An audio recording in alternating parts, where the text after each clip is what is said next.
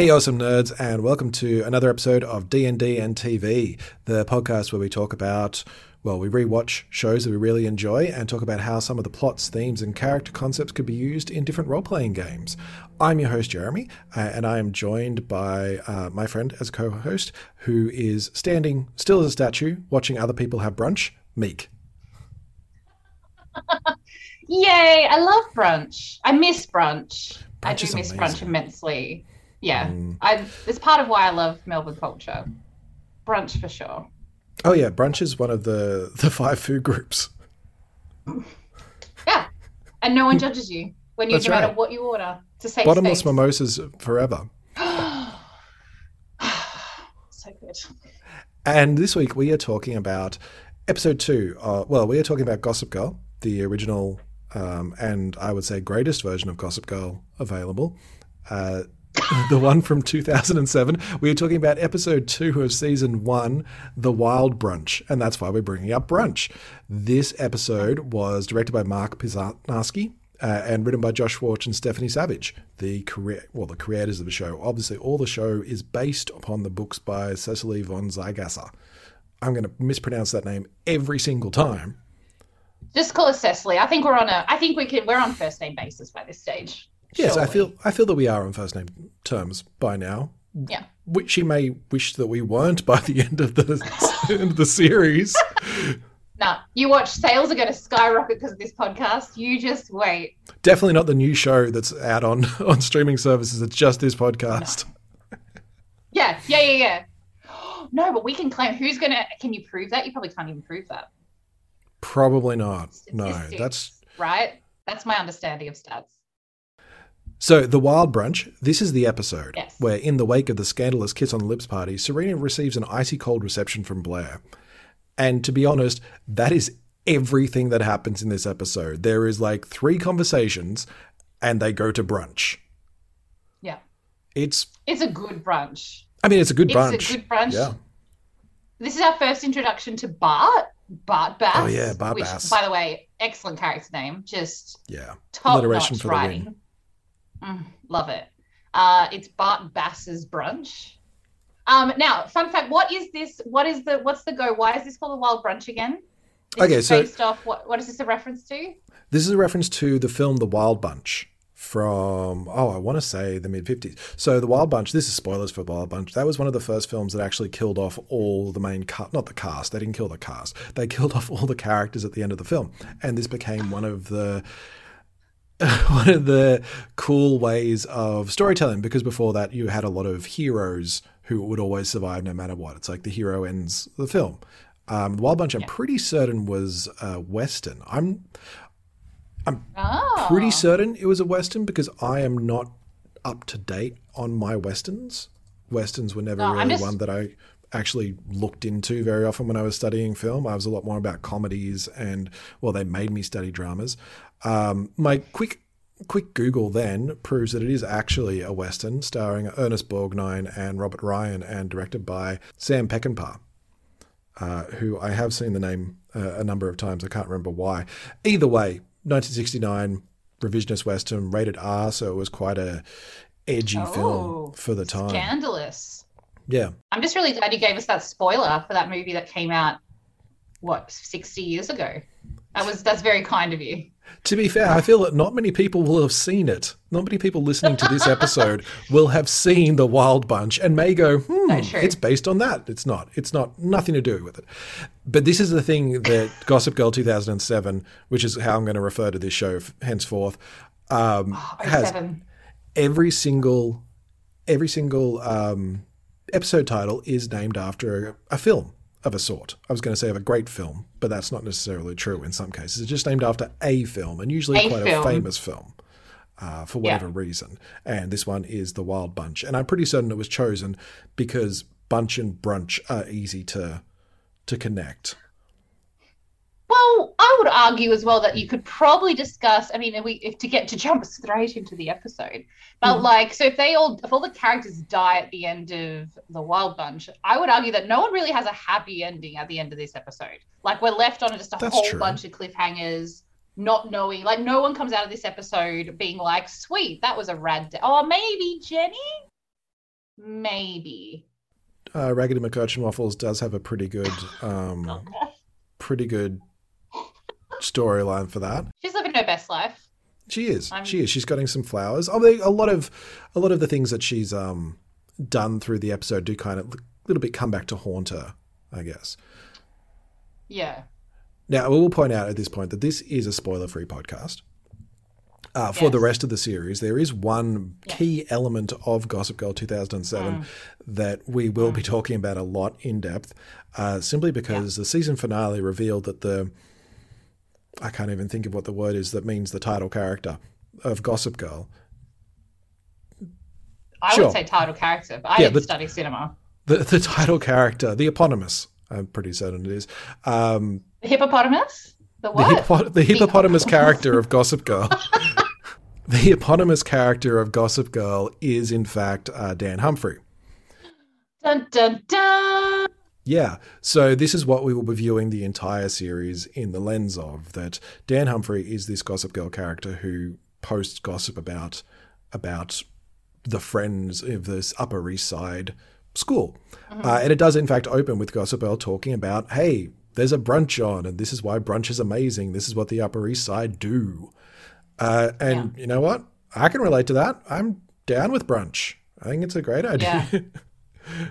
I have to be. I don't get. They got very dressed up for brunch. I think most of the brunches I attend are usually like post a five a.m. You know, like departure from insert name of like club here, and then meet. You know, to consume a bunch of bacon yeah. at ten o'clock the next morning. Bacon, eggs. so I'm not waffles, usually basically. looking. Yeah, yeah, yeah. Like I'm definitely not looking like Blair Waldorf at most of my brunches. Well, I'm wondering Um, because it was a brunch for a foundation. So it's also a charity Yes. event. It's like they have to dress Mm. up. I'm wondering if brunch. Well, we see a little bit later in the episode that Serena shows up to see Blair and is like, "Hey, we've got our tradition. We do brunch together." And Yeah. That was a bit more of a casual affair. That's true. yeah, That's so maybe they have casual ones every week, but this is a fancy one, so they're doing a fancy thing. Uh, Yeah. But one of the key things is that um, Dan isn't invited to, to brunch, and Gossip Girl points this out. In particular, Dan just negging himself already from the, the from the get go. Oh, lonely boy. Uh, is he? Is, are they calling him Lonely Boy yet, or are they just not even mentioning him at all? Oh, I don't know. I assumed he was always Lonely Boy because they kind of have it's like S and B. I don't know what Chuck's called. I think Chuck is just Chuck. Yeah, it's probably just Chuck, just Chuck Bass. Is Nate just called Highlights or I'm not sure what Nate's I'm not sure what Nate's name is. I think if people don't even remember who Dan is, Nate doesn't have a chance. It's like Nate. I actually really like Nate as a character a lot of the time, but Nate is one of the blandest guys in this show. Yeah. I've seen 2D squares that have more dimensions than Nate Archibald. Like Yes. it's uh it's unfortunate. But it's also, Yeah. you know what? It's refreshing. I like seeing a himbo on a show. I'm here for it. It's not really fair. Chace Crawford, like he's got a lot of charisma and he, he's pretty enough. That it's just Hmm. Nate has got no personality beyond girl. I like girl.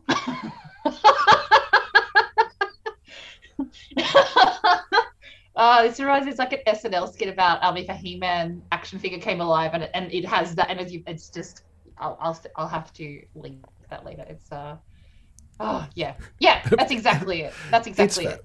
Anyway, I, I like Chace Crawford. Anyway, we do see the um, the fallout from last episode. This episode's going to pick up basically the next morning after the Yeah. the scandalous kiss on the lips party, as we said pre or Mm-hmm. heard previously in the in the synopsis. Uh, and Dan Mm. is checking up on his his little sister Raggedy, Raggedy McUrchin Waffles because she was sexually assaulted by Chuck Bass the night before, um, and she's kind of fed up with his his attempts to check on her. It's like, yeah, you checked on me when I brushed my teeth and when I woke up this morning and when I walked out to the kitchen to get a wa- to get an orange and when I went back into my room, you checked on me then. It's like I'm still okay. Well, Yeah. she's not. Was my point that she's not okay. No, Uh, but but, yeah, she's, she's, still entering into the world. she but she does blame herself as well, which is very sad. I, there was a, there's that line in there where she's like, "Oh, it's my own fault for thinking Chuck would like me." And it's like, well, it's not, but that's sad. that that Chuck Bass would want to talk to me. It's like you don't want to talk to Chuck Bass. Chuck Bass is good for one thing, and that's getting kids drugs. It's like that's Well, yeah.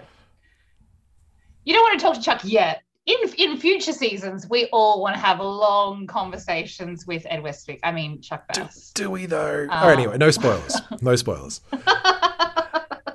Uh, and what I, I like this scene actually, I think it's a good one because um, Raggedy kind of just um, deflects.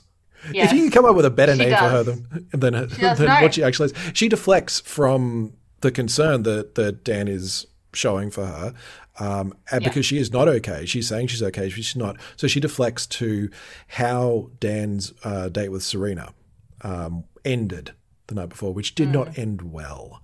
He managed to pull a really impressive adolescent boy farewell yeah.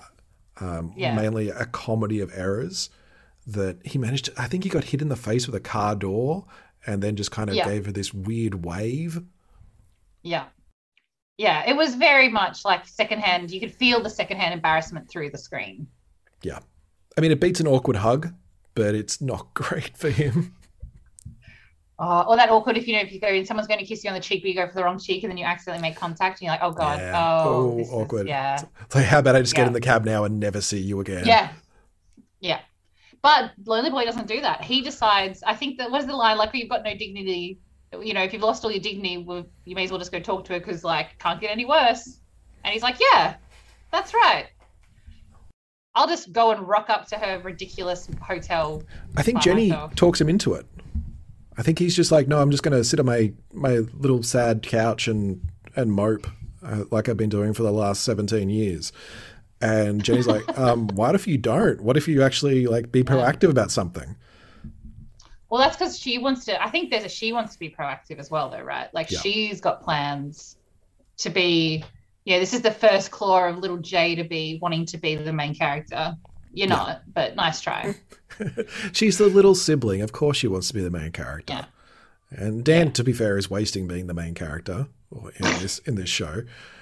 Uh, but we do get a nice little intercut between their conversation and Serena and her little siblings' conversation Yes. uh, as they discuss the exact same thing. And what I love is that Serena is under the impression that this means that Dan doesn't like her. Yeah. It's like not Dan is a weirdo. It's no, he must not have liked me if he didn't, you know, f- try to feel me up in the back of the cab when his sister had been sexually assaulted. Obviously, he doesn't like me. Yeah.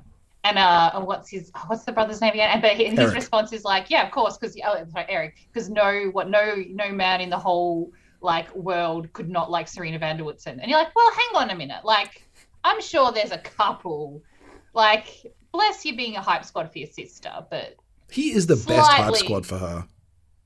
He he really is. He well, he's far more. You get the feeling that he's like the older sibling, stuck in Yeah. the younger sibling's body sometimes. Yeah, that's At definitely least, true. at least before she before she left. I'm I don't want to bring it down, but Eric, I mean, he's recovering from a suicide attempt, and he's got a lot. He's in a lot of therapy right now because he's in the institution. Yeah.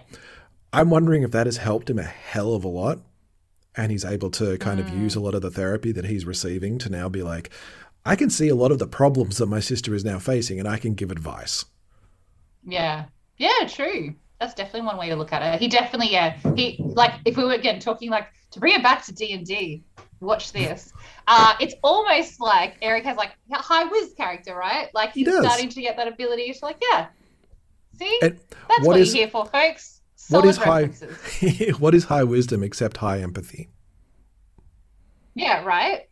So one of the other elements of that scene is Serena kind of going, you know what, maybe I don't actually need a guy, which is, you know, probably what she doesn't need. If Yeah. w- And that's when a timer should pop up on the screen of like how long that lasts for. You know what? How- I could be a single independent woman for 15 minutes. 15 minutes of screen time, probably a little bit less in in actual life. Yeah, actually, yeah, right. Because I think it's legit. Like, isn't the next scene where she's like at the hotel and she sees Dan at the counter? Is that? No, she know, goes to see Blair first Oh, that's right. That's Yeah. right. That's right. because she decides I don't need a I don't need a guy, but I do need to go and talk with Blair because things ended kind of weird last night, and I need to go see her, and that means we get to cut to Blair. Well, actually, we see um we Dan's uh, uh, Dan's decision to go and um, refuse his dignity and see Serena again um, is backed up by by Raggedy, who says, "No, no, I'll come too. That's a that's a great idea. I've got Yeah. someone else to see, uh, who is also Blair." basically. Everyone's coming Yes. to see Blair at the moment. Uh, and we cut to Blair, who's also recovering from her her night at the Kiss on the Lips party. She's got well, I love that there is a note. This is how we explain away Eleanor Waldorf, Blair's Yes. mother. There is Yes. a note on a dress that says, "Gone to Paris, brunch at such and such, and he, wear this." Yeah. And that's basically why Blair's mother not in the the episode today. Yeah. Yeah. And everyone is okay with that. That is just normal that your parent just jets off to Paris and leaves you by yourself in New York alone. She's got her maid. But Dorota doesn't live with them, I don't think. No, I don't Dorota's so. not live in, is she? So, like, that still know. means that you've got a 15 year old staying by its, by herself Sixteen. in a but yeah. Still, these irresponsible parents. She's got the um the interchangeable sidekicks. They they Yeah, seem to true. have stayed overnight with her. I, I'm Yes. not going to be able to learn their names until someone actually says it in the show. I don't think that's actually been addressed yet, which is Do they ever say? I don't think they have names. I'm sure they do. It's like Anna or I don't know Michaela or something. Becky. Yeah, I don't- I don't have- no, literally no Upper idea, I'm Side. They're not going to be Becky. Becky. They're not going to be Becky in the Upper East Side. Becca, Becca, maybe, yeah. maybe. Becca. Becca. So she With their matching turbans. there's a great line when she decides to call Nate and kind of remind him that the brunch is on. Um, yeah, it's is- revolting.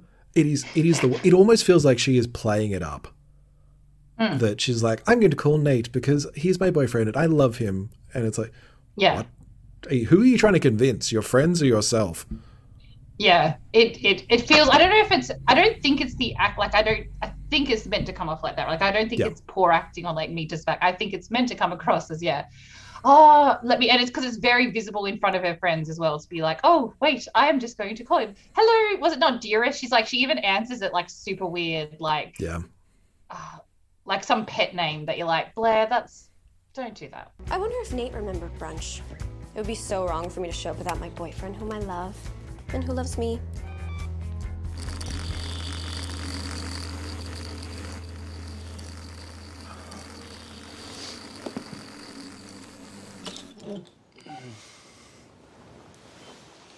Hello?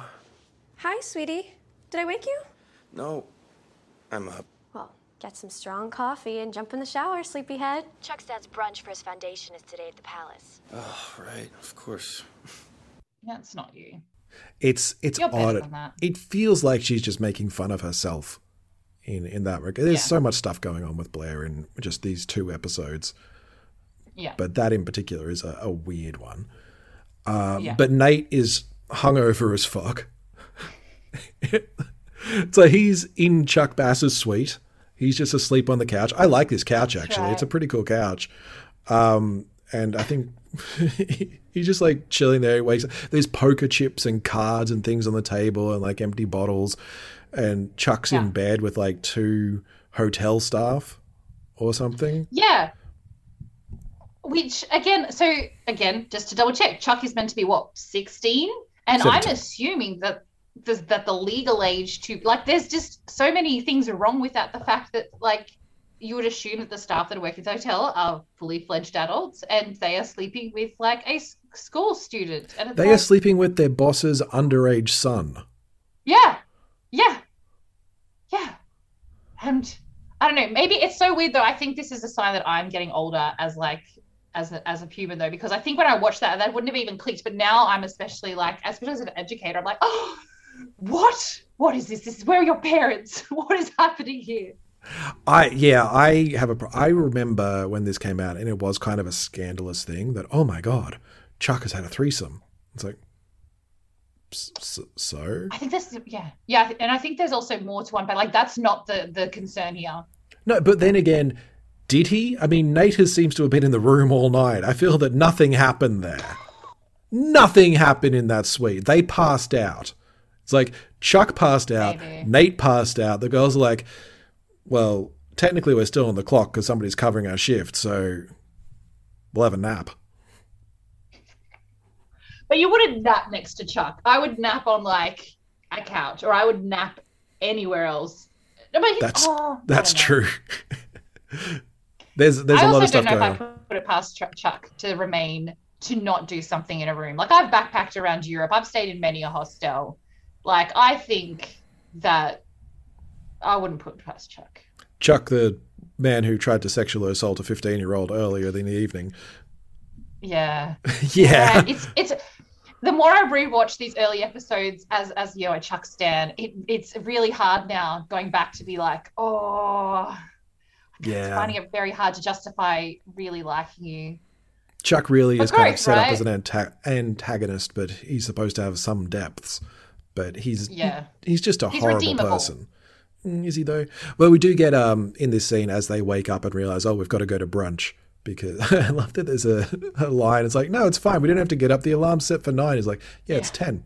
It's 10. It's like, We've all been there. all right, I guess we get up. it's fine, whatever. That was the first time that Gossip Girl was relatable. That I'm like, yeah, I've, we've all been there. We've all been there. We've all been there. I also love that they mentioned Chuck's black eye that Dan like hit when Dan hit him the night before. And Chuck Yeah. has no idea. He's like, when I find out who that guy is, it's like Dan very specifically said his name to you as he Yeah. punched you, and you just like, no, no, completely forgettable person. I Yeah. love it. And then and then Nate makes fun of uh, Chuck's scarf, which is amazing, and one of the reasons I love Nate. Yeah.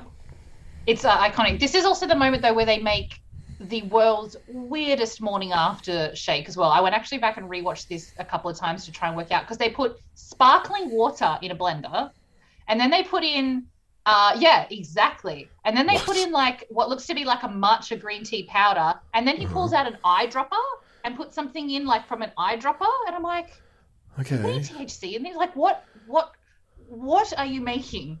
Like, Yeah, and that's- who cast that? You could have just put some fruit.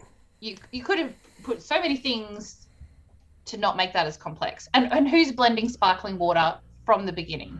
Chuck Bass.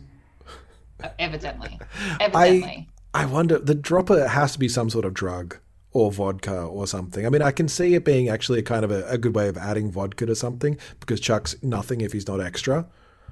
Uh, it's like no pouring Yeah. from the bottle for Chuck. It's from an eyedropper. So I'm going to, For that precision. yeah. I take Magic Killer shots in an aerosol form. It's like this is what um this is what Chuck Bass is about. Yeah. But anyway, that was my takeaway. This is this is what I get from Gossip Girl as I rewatch it. I just look at all these things. I'm like, why? Why were those choices made? Why did you do that? Like, anyway, There's a lot that's of not related to D&D at all. That's It's just not. weird. That's just weird. Well, I think again that this is when one of the things about this is that we're seeing what life is supposedly like on the Upper East Side, and this idea of Mm. Yeah. this is what you do when you're a wealthy teenager trying to cure a hangover. You make this bizarre co- mixture. I mean, in the previous episode, he had a grilled cheese with truffle oil. And it's like I think it was like Gruyere. It wasn't just regular cheddar. It was like no, no Gruyere and truffle oil on bread. It's like he's a fancy extra boy. And even the brunch that we see, that doesn't look like any brunch we've been to. It's like there is no bacon, there is no egg. There seems to be a lot of fruit, and yes, they're serving mimosas and champagne, but it is Yeah. this very white tie. Um, let's have a punch bowl with with in the Hamptons sort of affair. Yeah. Uh, I do believe actually the dress code, I think only from a line from what Bart says later in the episode, he talks about it being uh, in reference to Chuck's black eye. He's like, uh, Chuck, I think you'll find the invite said black tie, not black eye. Who has a Like, black tie just brunch? Classic rising. Yeah. And none of them are in black tie. But you know, but let's give them let's give them, you know, the joke and give them the benefit of the Yeah. doubt for a, for a solid like pun. I'll, I'll give them that. Uh, I mean, Chuck is also great- wearing a white suit. Do I get Yeah. to digress on that? That You can you didn't digress on the white suit. No, go for it. Yeah. Um, no, no white, no white suits or white suits. It's the uh, like white is usually a color for like heroes, but then when you see it all in a suit, it's instantly the villain. Two Face, Chuck Bass, uh, and there's another one. I thought of another superhero that always wears a white suit, very much like a zoot suit. Um, um, um, um, um the name eludes me. Anyway, white. There are a number- I mean, I can think and also of- just unfashionable. Well, actually, yeah, a white suit very much. If it's a white tuxedo, it's James Bond. Is he white? Ooh, oh, There are a number of times that Sean. Connery was in the white tux. Oh, the only Sean Connery I know is him in that Terry Toweling short onesie by the pool. that is my Sean Connery. That is the only image I can cast. And that I'm that must that sounds like. Goldfinger to me. So I'm guessing he's Yeah, also I'm in pretty the white. sure. I'm 99% sure it's Goldfinger. I'm actually going to Google it right now. It's my favorite picture. Sean Fair. Connery, Terry Toweling. Oh, ah, so good. It's Goldfinger. I thought it might be. Oh, bless. Where see? Where is this fashion coming back? This is what I actually want. I want Gossip Girl set in the back in the what was this sixties? The 60s? 60s. That's that's when that's when men's fashion was like. Gossip Girl does have a very 60s aesthetic, uh, given the um, the obsession that Blair seems to have with Breakfast at Tiffany's. And I think this is not too long after this scene, we get um, Serena showing up to see Blair and saying, "This is our tradition. What what are you doing? Why are we got to? Uh, Yeah. You weren't expecting me." It's like, okay, if I show up because we have our tradition of brunch, sleep like sleepover Yeah. brunch, and then watching Breakfast at Tiffany's together. Blair, it's Sunday morning. Coffee, croissants, breakfast at Tiffany's. It's our tradition. I have new traditions now. Well, they're not traditions if they're new. So that's that's a great. This is where line. she, yeah, she rocks up with the she rocks up with the croissants and like a fresh DVD of Breakfast at Tiffany as well, which gives the illusion that every time they watch it, they buy a fresh DVD. Like it feels like in this in this kind of like household, DVDs are a one-time thing. You watch them once, you get rid of them because who can be bothered putting them back in the case? We'll just buy a new one when we want to watch that movie again. Because this is pre-streaming days. That is possible. Um, for younger listeners, a DVD was a small disc that you could put into a what imaginarily called a DVD player, uh, and you could watch movies. It was like Netflix, Yeah. but on a disc. Yeah, and a movie was what came before TikTok when things were more than 15 seconds. I Um, actually think there's a reason why she has a fresh DVD, given that Oh, we know that Serena is living in a hotel. Um, Yeah. We learned this episode that she's living in a hotel because her mother doesn't like the color of the walls in their actual house. And Legitimate excuse. if everything, all of her stuff has been pack, packed up, maybe her DVD is in a box in a storage cupboard somewhere. And she's not going to go rooting through that whole thing just for the DVD when she can stop by JB, the, the Upper East Side version of JB Hi-Fi and grab a copy and just bring it over to Blair's. Because Blair, of course, would not have one herself. The idea of Blair having any sort of electronic devices just on display, like most people have DVDs nowadays, or at least I do, um, does not fit with the Blair aesthetic at all. So I feel No. that Serena's the one that has to bring everything for her. Fair enough. I, you know what? With that, with that justification, I will, I will retract my previous comment. I mean, I believe That, it. that fully. sounds fair. That sounds much more, much more on brand. But uh, yeah, I just like the fact that yeah, they just came prepared with this stuff. Even though the fact they've watched it every week, apparently, like none of them would have a copy. Anyway, Well, I she- don't even think there's a TV in the room. Like I actually can't didn't spot a TV in the set. So I assume there's a TV in Blair's room. I feel that the Waldorfs don't have a, a TV in their living room like regular humans. Like, what else do you yeah, point your furniture it's at? next level. Apart from a TV, Yeah. uh, just a, a great, beautiful piece of art from some up and maybe from like a Brooklyn art gallery. Just you know, you bring it over something like really kind of like modern. Or Um, possibly the window and just look at the view outside your window since you're living in the Upper East Side, probably overlooking the park. and in a penthouse. Blair's, Yes. Blair's Wait, Blair's in the constantly referred to penthouse? Yeah, And I'm, they've got the stairs too. There's a gorgeous set pretty of stairs heading up um, to the rooms themselves. So actually, that makes a lot more sense Yeah. that they're in the penthouse. Okay, well, Yeah. that will change a lot of my notes in future episodes, I'm sure. Is this the one? Is this uh, once Serena arrives? This is when Jenny. Oh, I'm not. I'm. I. I. You refuse to call her Raggedy McUrchin Waffles. There's a good reason why she's McUrchin Waffles because one scene we just skipped over is that when she and Dan leave, they run into their dad Rufus, and he's going to make waffles. And he's like, he makes great waffles, but the kids are going out. Ah, And it's like, she's Yeah. no, no waffles for Raggedy McUrchin Waffles. no. Look, Rufus's parenting game is not strong. I have to admit. This episode, He lets his kids go out the night before. In, in Mhm. fact, encourages Jenny to go to the party. Then in the morning, when they are just tramping out, he's like, "No stress. I'll just let you like run across New York by yourselves. No stress. Don't tell me where you're going. All G." And then He's a free spirit. later on, yeah, he's very much yeah. The leather choker definitely was a was a hint to that in this episode. Like it's a brave a brave soul, I think, to rock a leather choker as a fully fledged adult. Like bless if you do. Kudos. I like I don't have that confidence, but I respect anyone else who does. He's going through some stuff.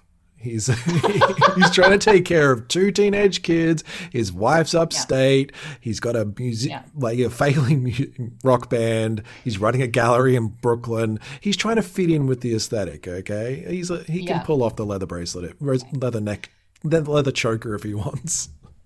Yeah. And his short sleeve shirt. Bless Rufus. Oh, Rufus. You know what? He does stand out from everyone else. Yeah, he does. So- He does. I feel that Brooklyn wasn't quite as hipster uh, back then as it is now. So Rufus was kind of cutting edge for uh, Yeah. for Brooklyn then, and now the it's just OG exactly hipsters. Rufus. So now everyone looks like Rufus. Rufus was the trendsetter that made Brooklyn what it is. Maybe it was all. It all comes back to Rufus. Really- He's it the really hidden does. gem of Gossip Girl. It's not about Lonely Boy. It's about Lonely Boy's dad the whole time. I mean, this is why he gets so many scenes. Yeah, I have. Sorry, I have no like chronological view of this episode. I'm just like, and then this, and then this. I know this happened. I'm not sure when. I know we we kind of missed one thing that we missed actually, which I thought was really cool, was the um, there were all these little flashes of what was going to come up in the episode. Oh yeah, but Yeah. that's just because the first one was a pilot, right? Yeah, Or but they they right never- at the start?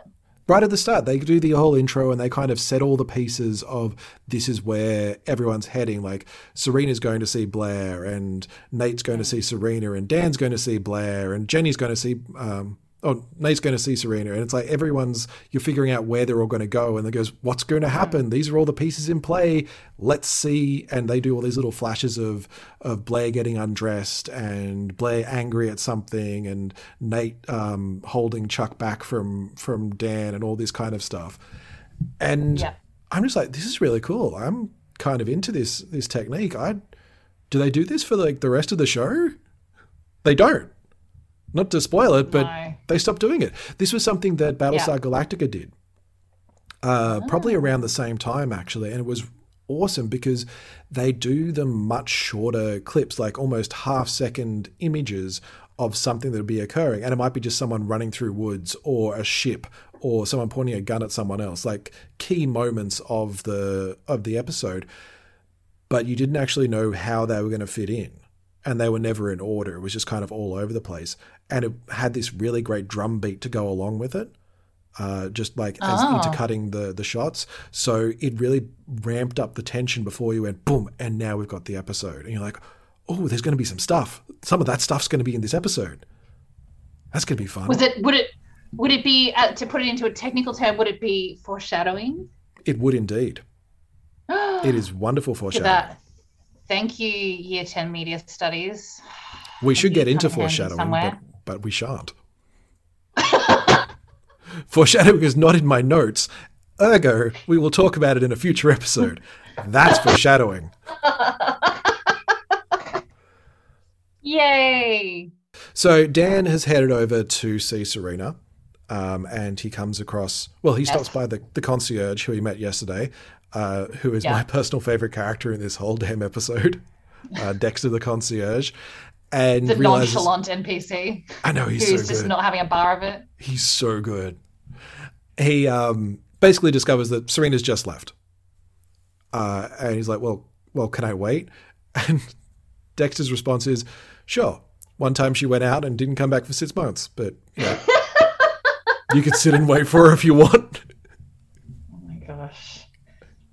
And Dan's such a so poor Lily, but he's like, he, I feel like he could have had a witty repartee there, and he instead chose to just take that one on the chin. And This is why Dan's a writer. He has um, what's the what's the phrase? Uh, L'esprit d'escalier, the the French term for the wit of the stairway, which I learned from a Peanuts comic. Uh, that he has he's really good with that the comeback that you think of 10 minutes later when you're halfway down the staircase away from the confrontation. And this is why he's always writing because then he always gets the perfect moment when it's actually in the in the conversation with someone. No. No, he doesn't Yeah. have the rejoinder at all. He's not great at it, which we do see in a moment when he runs into Lily as well. Yeah. Um, who's already run into Nate again looking for Serena because everyone Yeah. loves Serena. Everyone loves Serena. And um, yeah, Nate's looking for Serena, and Lily's like, "Well, you two always got along. Pretty soon she's got a crush on you." It's like, yeah, I mean, they had sex for a reason. Yeah. But also, like, she knows that Nate is, like, she would very much be aware that Nate is with Blair. Oh yeah, she Um, mentions that like, Blair and Nate are the best couple. Yeah. So why, why, why even mention the fact that your daughter might have, like, just, you just, you don't have to say that, Lily. You know what? You can just say, hey, Nate, so lovely to see you. You and Blair are great. I guess you just need to see my my daughter for very civil friendship style reasons that Well, are I- definitely not at all to do with you know love. I hadn't realized, but um, Lily's actually getting out of the exposition elevator uh, and needs to explain to the audience where all the characters fit in uh, and all their relationships. So she has to mention that, oh yeah, Nate and Serena have a thing. Uh, This is what we get in a in a second episode of a show. No, but that's because this is what happens outside of Blair's elevator as well. Like Yeah. whenever anyone enters that freaking house. Oh my god, that's Yeah. amazing. I Is that an we've- actual term, or is No, that a, is that I, I a feel I just made it up. It might be a thing.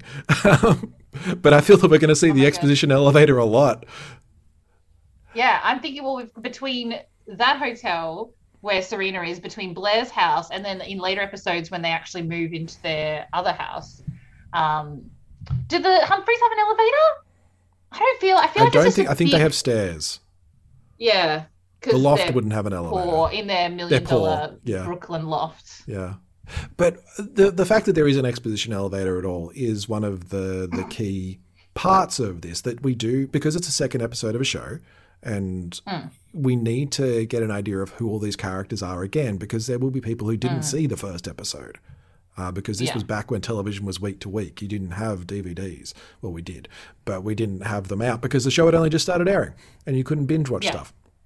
So I think you were saying off off air about how this being the group sort of uh, a D&D group or an RPG group kind of coming together and working out Hmm. where all the people are in the situation. Um, Yeah. And this is sort of what we see in this episode. That's what it lays out all the different relationships and it lays out all the drama that we're going to see coming up later on down the Yeah. season. We learn that Nate and Serena had a thing, but Nate's Mm-hmm. see, Nate's in love with Blair, but also Blair's got a clash with Serena for other reasons. And yeah, Is he in love with Blair? Is he? I, I wish we could see more of their actual relationship when it's not at this level of drama. Because I think I think they're both just comfortable because they mentioned Yeah. in the first episode they mentioned they'd been dating for like years, right? Since I think it's like junior school or something they mentioned. So you would assume, which you know, two years in teenage life is like twenty years in adult life. yeah, they basically know Um, everything about each other. Yeah, well, absolutely. They've they've t- technically been together for a large fraction of their lives, their very short lives anyway.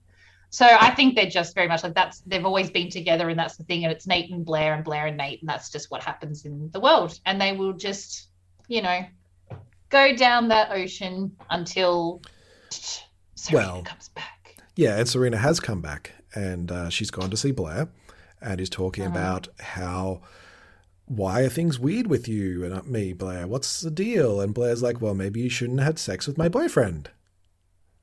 It's like, oh, oh, you know about that, do you? And he's like, yeah. She's like, yeah, Nate told me. You didn't tell me. Yeah. Thought we were friends. It's, oh dear. That's, um, that's fair. Um, Yeah. Serena doesn't handle it well. Um, I would say. No. Yeah. She- Yeah. Does she actually apologize? If she did, I must have missed it. Um, I don't think she explicitly apologizes, but I, I no, I think she doesn't think she says, "I feel so. I feel so bad." I think might be the Yeah. statement instead of "I." Like it's not. Uh, it's not. I'm sorry, but it's. Yeah. Yeah, open communication isn't great from a lot of these characters, which is fair because they're teenagers.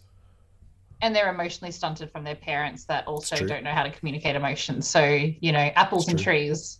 Yeah, yeah. I think it's Looking at you, acorns and Bart trees. Bass. Looking at you.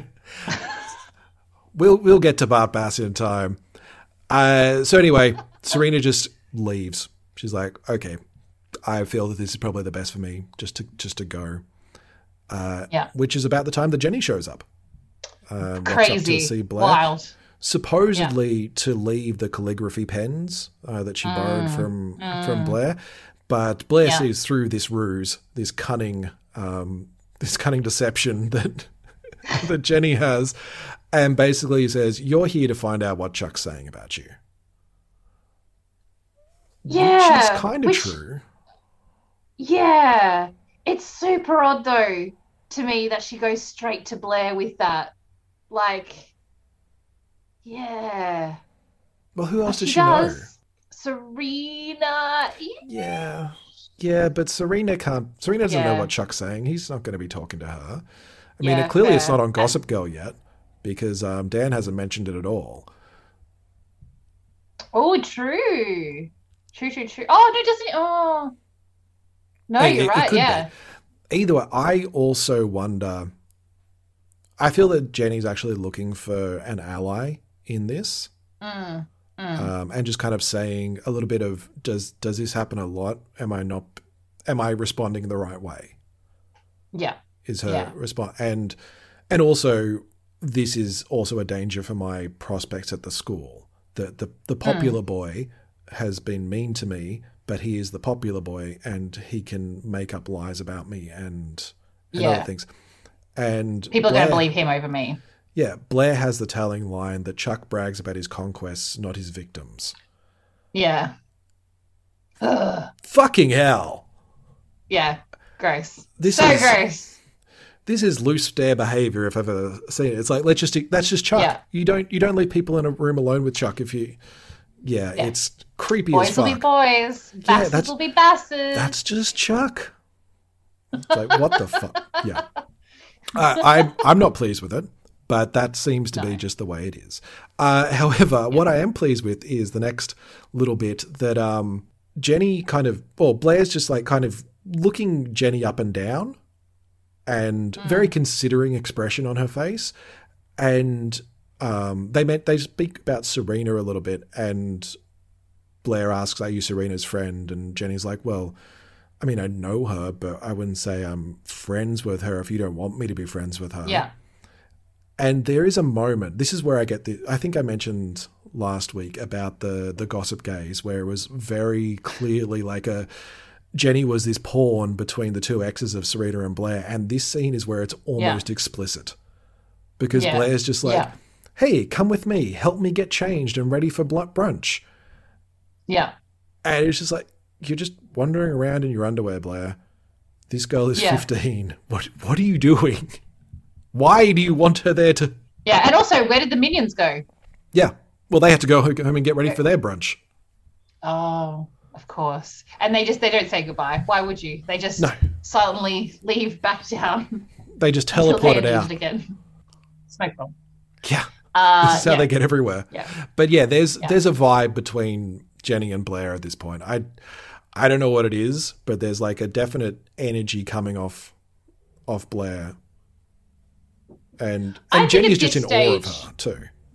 Oh yeah, no, that's the thing. Jenny definitely has worshipper syndrome. Like she wants nothing more than to have what Blair has in terms of the house, the clothes, the everything. Um, yeah, this is because this is because this is the line as well. As they're going up, Jenny says like nice flowers, and Blair makes the time to go. Oh yeah, they're I think it's at hydrangeas. Like, yeah. Hydrangeas, yeah. And it's like, okay, yeah, great. That's it seems very explicit. I'm like, I don't know what that means. I don't know what that motif means. I don't know what if hydrangeas mean like betrayal or like future something. And then as they're walking up the stairs, the camera pans down and focuses on the hydrangeas. And I, there was a moment where I was like, is this like some sort of lesbian flower symbol? Because clearly hydrangeas mean something. Uh, and I mean, we can spoil the rest of the episode. They basically mean Jenny is going to go buy hydrangeas later on. This is why it's so important. Ah, well, he, you've heard it here f- first, folks. Uh, hydrangeas mean gratitude, grace, and beauty. that tracks with what Blair's trying to to come across as. Maybe that's what Jenny wants. Yeah, yeah. I feel whenever something like this happens in the show, I get the feeling it's something that was in the books, and they've just kind of put it in as because this ah. makes. I mean, it's an interesting way of doing it, but it's not a particularly. Well, actually, that's not true. It's not an interesting way of doing it. It certainly gets the point that they're trying to make across that Jenny wants to be like Blair, but it's done in this really awkward way. Yeah, yeah, yeah, yeah, for sure. It's it definitely feels very. But I guess that's what teenage girls. are. Unfortunately, teenage girls are not the most subtlest. You know, as a, as a oh. generalization, teenagers are not the subtlest of creatures in their attempts. I'm fine You know. with with that's the way that Jenny wants to try to be like Blair. Like getting the same flowers as Blair, that's great. The way the show shows us that is incredibly Yeah. awkward. Being like, nice Yeah. flowers, they're hydrangeas. Focus on the hydrangeas. It's like, the fuck? oh, she's gonna get hydrangeas later. That's all you need. You don't have to have. Yeah. Yeah. it's it's definitely the teething problems of this show. They're still trying to figure out where where everything fits in. Yeah, and that is the first, only, and last problem this show has. Uh, Sure which is is. fine. I think you know, for Sure a six-season show to have one small error like that, that's fine. That's what makes in it a the second episode. of- not a yeah, masterpiece. Yeah, I think that's what makes this show a masterpiece of the 2000s, you know, mid 2000s to 2010s teen drama. Okay, I will prove Um, you. I will give you a better example of parents in mid 2000s teen drama, and it's useful because the next Mm-hmm. scene actually has Lily and Rufus together in a scene, so it is a it, it- Mm-hmm. it's a segue into that scene too. Okay. Lily is not a patch on either of the main mothers in the OC. The I've um, never, I don't know what that show is. I've never seen it. what do you mean you haven't seen the OC? It's Stephanie. It's Stephanie Savage and jo- Josh Schwartz. This is the show they did before Gossip Girl. This is what this is the more superior version of Gossip Girl. It's East Coast, West Coast. Oh no, it doesn't doesn't ring a bell. That's so weird. Oh my god! I How only have you know Gossip Girl because it? it's just so superior. Oh my god! So I just I just choose to black it out because I only need one superior teen drama in my life, Sure. and that is Gossip Girl. Sure. Either way, Lily is very much a combination of the two mothers from that. The um, the Kirsten Cohen and uh, Julie Cooper. Julie Cooper is very much the marries a lot of times, uh, marries for money in a lot of cases. Uh, played by Melinda Clarke, amazing. Also has their own podcast right now. Rewatching the show, I'm just gonna because you know there's a chance that they're to hear this and be impressed that I listen to their podcast. but Lily Lily van der Woodsen is actually kind of a combination. She is the the quite wealthy, well-to-do Upper East Side, but also the woman who has gone through a lot of marriages and is dealing with teenagers and is yeah, it's an interesting combination um, that I quite like actually, kind of blending those two characters into one because they're very different. But if I can see me googling frantically to find out Yeah, what yeah, um, yeah. Kirsten Cohen looks like and compare um, the actor who plays Kirsten. Cohen with Kelly Yeah. Rutherford, who Yeah. plays Lily. It's like there is a distinct similarity between those two's appearance. I would yeah, I would argue there's not really much of a difference, less that there is a striking similarity. Uh, It's but not even subtle. the so, so who's the other mum? Who's the brunette mum in the OC? Uh, the redhead, Melinda Clarke, Oh, red. Julie oh, Cooper. sure. The one who's not blonde. Let's put it that way. Yeah, right. Okay. Yeah, Julie Cooper goes through a lot of hairstyles. Oh, okay. Now I actually now I'm seeing some better ones that have the the red hair. Julie Cooper is Because an that icon. I'm looking at a photo of her that looks like literally. I think uh Blair's mum wears an outfit like this in future episodes. Like Eleanor. Waldorf is nowhere, nothing on, on Julie Cooper. Again, if, if I'd watched the if I'd if I'd ever seen the OC, I would uh you know contribute something to this discussion. But I've just never seen it. Never. You're never really felt missing out. You're really missing out. Either way, Lily and and Rufus. Well, Lily has come out to Brooklyn. The the long trip to Brooklyn to see Rufus. Arduous journey. It, it's tough. Um, The she, Tolkien style trek. she she does say she wants to be out of here before somebody um, throws her to the ground and tries to tattoo her. Just coffee. I'm not staying long. I'd like to get out of here before someone throws me down and tattoos me. This is Brooklynville, not the Warped Tour. And don't tell me you had all your tattoos removed. I mean, even that one, that little heart-shaped one between your... Like, uh, don't try to be cute, okay? Those days are well behind you. I hear I thought I was getting better looking every day. Yeah. which apparently is what Brooklyn Yeah, is and- known oh. for.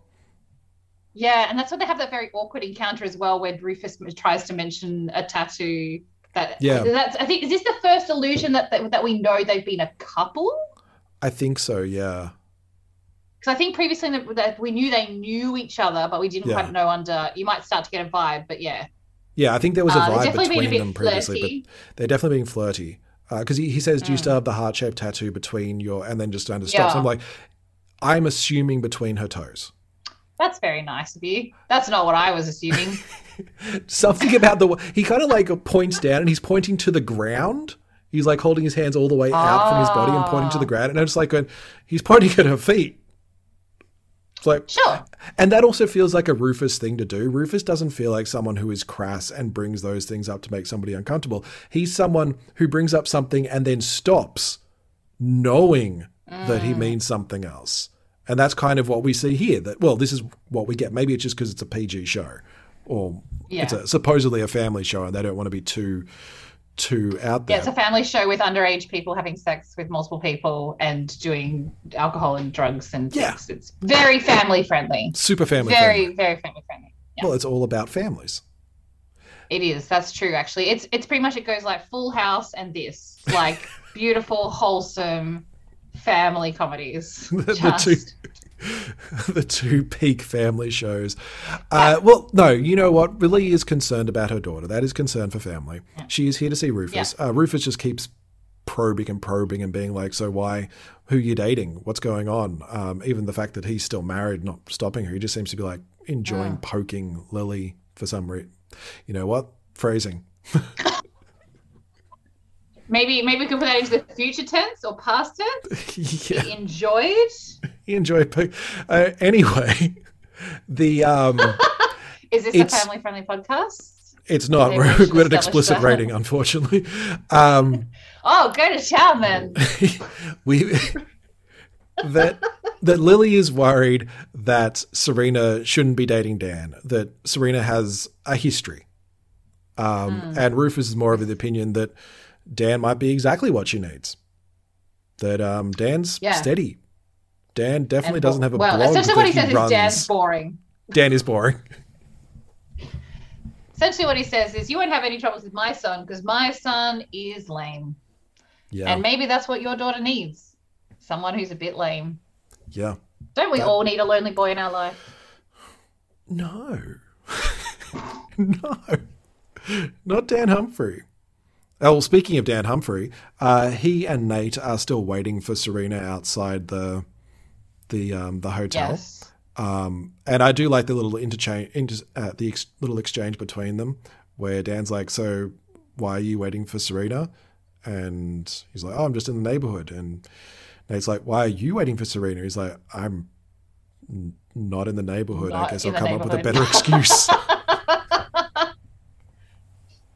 I like this burgeoning. You can, I feel though, even though they, they you, you don't get a competitive vibe from the two of them though. Weirdly No. enough, you instantly get a bit of a bromance vibe Mm. from like the get go with those two. Yeah, Um, I, I wonder what that is. I mean, they both got something in common in the sense that they're both in love with Serena, yeah. but Which is what all great friendships are based off, right? Like I've Yeah, definitely some of my best friends are because we met because we both have loved the same person and it all ended up okay. I feel that's only if it's Blake Lively. It's like if it's Blake Lively, everything turns out okay. Yeah. If it's someone else, then there's a huge problem, as we'll probably see, because this is a, a teen drama Mm. and there's triangles aplenty. But yeah, I, I do like. I just it feels like they connect on a weird level. That they're both Yeah. they're both Yeah. boring. That's what it is. They're both really boring. Like two negatives make a positive. Yeah. Two, two people with like no dimensions start to make like a half dimension character. Although Dan Dan is multifaceted. It's just Hmm. it hasn't had a chance to come out just yet. That's true. Well, we do. We've seen him be lonely, and we've seen him be aggressive when someone makes fun or someone Mm. attacks his sister, which is um, Yeah. appropriate because Chuck shows up um, Mhm. and realizes, "Hey, Nate's outside. I'm just going to be like, what's going on? And then he spots Dan, and he recognizes Dan at least. He doesn't know his name. I really wanted to. I really wanted him to say, "Whoever you are, I'm going to kick your ass," but he didn't. Hey, what are you doing here? Why, what is this, uh, your hotel? Actually, it is. Yeah, so unless you have a reason to be here, I'll have to ask you to wait on the curb with the rest of the trash. Trash? Look, man, I live in Brooklyn, all right? Not the Ozarks. No offense to the Ozarks. But don't you think we're taking this class warfare thing a little too far? You started. Okay, Okay, man, let's just go. Tell me you're sticking up for Serena's new bitch. If anyone's got a reason to kick his ass, it's you. It's not worth it. Not here.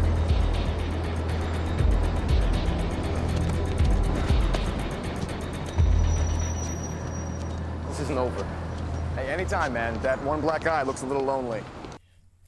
Just that idea that he still doesn't oh. remember who this guy is, but at least he recognizes him.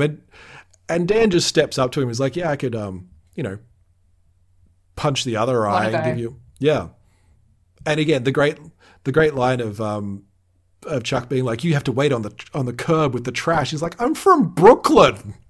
It's like we know, Dan. We know you're from Brooklyn. You tell us every episode that you're from Brooklyn. Every episode. He's really proud that he's from Brooklyn. Yeah. That's what sets him apart. That's what makes him so like edgy and so like, oh, I don't belong because I'm from Brooklyn. Yeah, it's it's so far. It's across the water. Yeah. Which, you know, that's fair. It's Manhattan. If you have to cross a bridge, then it doesn't really exist.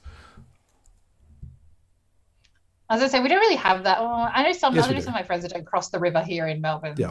Melbourne, I will go on the record as saying people don't cross freeways and they don't cross rivers in Melbourne. Such a waste. I will say that I, I personally do, but I do, I do have friends that do not. And it's so sad. There's so much to see. So many good foods. Anyway, I All the, fo- all the foods. Either way, Chuck wants to, to beat the living crap out of Dan. yeah. I don't think he could, honestly.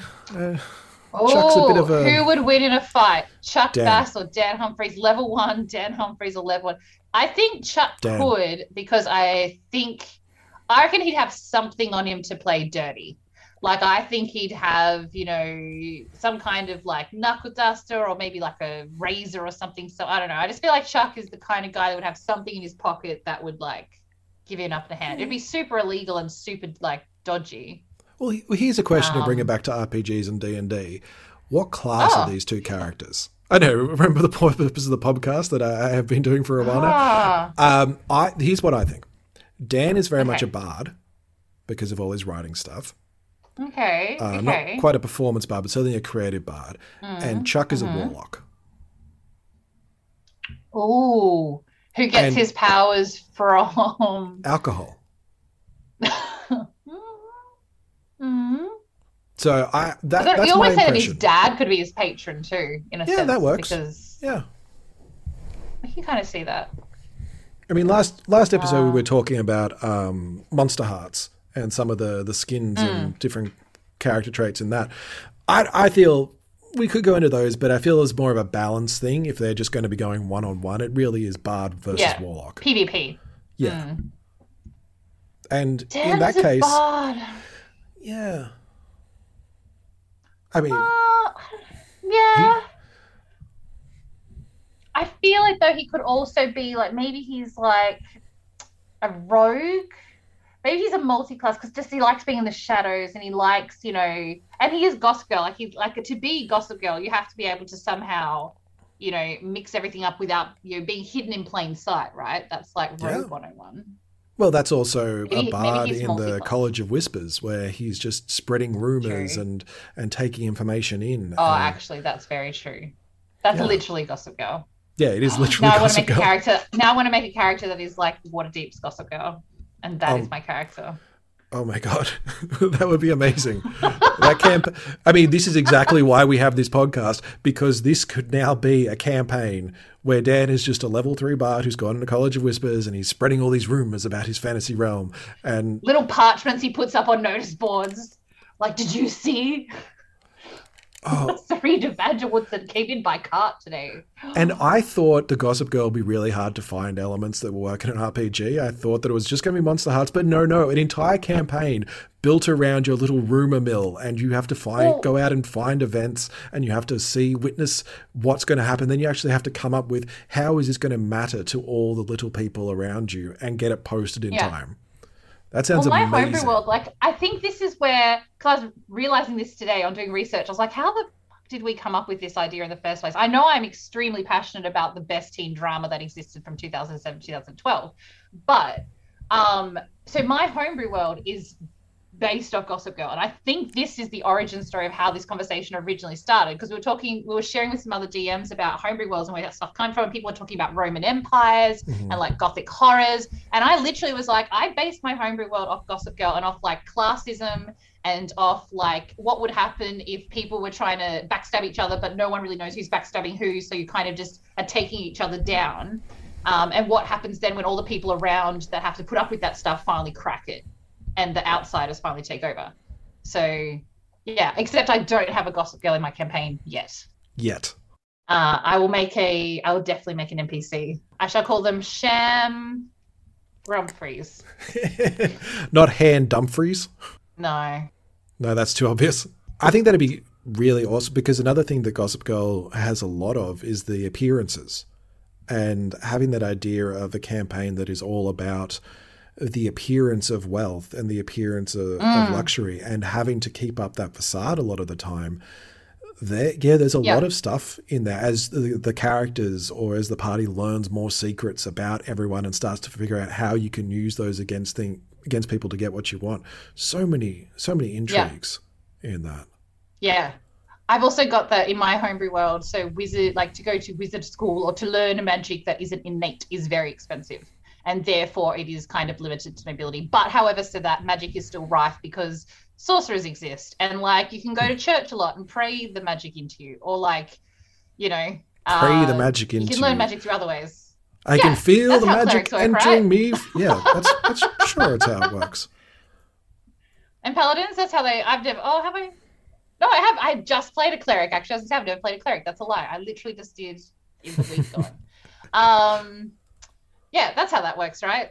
I don't know. I only play bards. Um, and I have a whole town that's dedicated to bards at bard school. Yeah. I that. think, yeah, there's there's a connection there.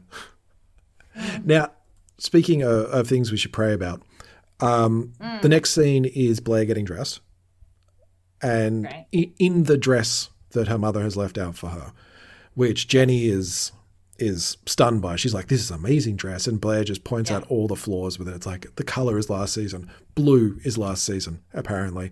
Yeah. Uh, I don't actually remember any of the other cerulean. Sorry, Cerulean. cerulean. And see, this is Eleanor Waldorf original. I know. It's like the height of Eleanor. And again, this is apparently a brunch where everyone is going to be wearing white that we see later. And she was going to dress her daughter in blue. Yeah. It's like, read the room, Eleanor. Just, I feel this was just, it doesn't fit anyone else. We're just going to give it to Blair. Um, Yeah. Which is not great for Blair. But remember before I was saying there's this lesbian vibe between the two of them? Hmm. It's like Blair just kind of casually stripping down to the chemise or whatever she's wearing, like a corset, and then just lounging around Yeah. in a silk nightie in front of Jenny. And there are a number of looks of Je- of Blair just looking Jenny up and down as she sits there, and just being like, "Yes, I am just looking at you from head to toe." It's like, you don't need to look down at her feet. You don't. You f- look at her face. You you are talking to a person, so you look at her face. That is how Yeah. how you interact with people, Blair. You look down at them if you're wanting to take. There's there's a weird vibe between these two. Yeah. I I see it a little bit more as maybe like an alpha vibe. Like maybe it's this is Blair being like, "That's right, I'm just going to dress in, like, like in front of you and like show you all my like insecurities, but I don't care because I'm still number one, even without Yeah. my armor. Take that, little Jay. You can't fight me. I, I guess there Well, is that element. could Yeah, it's a very constricting. It looks so uncomfortable. and Jenny's from Brooklyn, so you know they can throw Yeah. a punch. Apparently, Courses haven't made that. They haven't made their way to Brooklyn yet. no. Still a few years away. Blair is kind of figuring out a bit more about Jenny overall. Mm. Um, and Jenny finds a Cabbage Patch doll and mentions that Mhm. Dan has a Cabbage Patch doll called Cedric, Mhm. uh, and lets slip that Dan is the one that's now dating Serena. Mm. Which Blair is immediately, I'm going to file that away for future reference. uh, as Blair is, is great at doing. Yeah. Uh, and okay, he she then decides as a thank you for the callig- like doing the calligraphy and all the things that she's going to give Jenny the dress instead Blair's Yeah. going to stand up for herself, wear what she wants to this, and just going to give give the the dress to Jenny. And this is where I feel this is where I noticed the eye contact that Blair hmm. says, "I'm sure you'll find some way to repay me," and then just looks down, like just a, almost a massive wink. Just, "I'm sure you'll find some way," and just eyes her from top to bottom. It's like, no, no, that's really creepy, Blair. Yeah, yeah, yeah. There's definitely a weird exchange of like, she now owns part of Jenny because I have given you my dress. I have paid for what's the line from Moulin Rouge? I've paid my whore. yeah, yeah. Um, it's definitely that kind of vibe. There's because it is. It's a huge, like it's a Blair, it's a Eleanor Waldorf original. It's like this dress is worth a lot of money, and you just give it to her as though it's nothing. It's like there's there's very much a tally in Blair's head of this is how much Jenny owes me now. This is how many favors I get back Yeah, for sure. and you can see it. It's like Leighton Meester does an amazing job of being able to show it, but believably hide it from everybody in the room. Hmm. Yeah, that she's playing it up like I we as the audience see what she's thinking, but the people Yeah. in the room don't see that. yeah. So well done to Leighton Meester. sure. Congratulations on this role that you did 14 years ago, um, and people are still talking about. Well done on being the best female actress in a teen drama series circa 2000 to 2000 to 2010s. It's heard here first. Well done on your, what was the award she won? Teen Choice? No, was some Probably. weird, real weird one. I don't think she won that wait, one. I believe that Rachel Bilson might have run that one. She was in the OC. You might have know heard who- of it. Who's, who's Rachel? Sorry, what was that? Rachel Wilson? Rachel Never Bilson. Rachel Bilson. Married No to, to Adam Brody before Leighton Meester was. Who? Yeah. Don't recognize it. Uh, Anyway. well done to uh, well done to Leighton Meester on your. No, she did win. There you go, Teen Choice Award 2010. There we go. Three Uh, years after Choice the show. TV actress in a drama. Hmm. Well done. Oh, and in 2009. Oh well, okay. Oh. Two-time award winner. That's that's pretty good. That's pretty good. And yeah. Oh no, they're not for. They're for other stuff that she did, but we're not going to talk about the other stuff. Oh, she also she also was nominated for a Razzie. I probably shouldn't bring that up, but anyway, for No. worst screen couple. Oh wow, wow, that's Shared with get this shared with Adam Sandler, Andy Samberg, and Susan Sarandon. is that a thruple? I don't. I feel like I've should never watch that even heard of movie. movie. That's my boy is the movie. Wow, I'm googling it now. we're doing a I've live Google. I'm going to move on to the next scene while you do a live Google. Yeah, sorry. Google. Go for it. Oh, it's Uh, sad. so Dan is still waiting for Serena. Um, Serena arrives and finds him being. Well, you know what? This is what I do as a team boy as well. If I'm bored and just waiting around, I'm going to find some some sort of pattern on the ground and just kind of follow it, or jump on every little flagstone in the area. Uh, and Serena's kind of into that Dan's not as serious as everyone around us around him. Meek's expression says that she's found something about that's my boy, and I feel that the It's audience wants to know.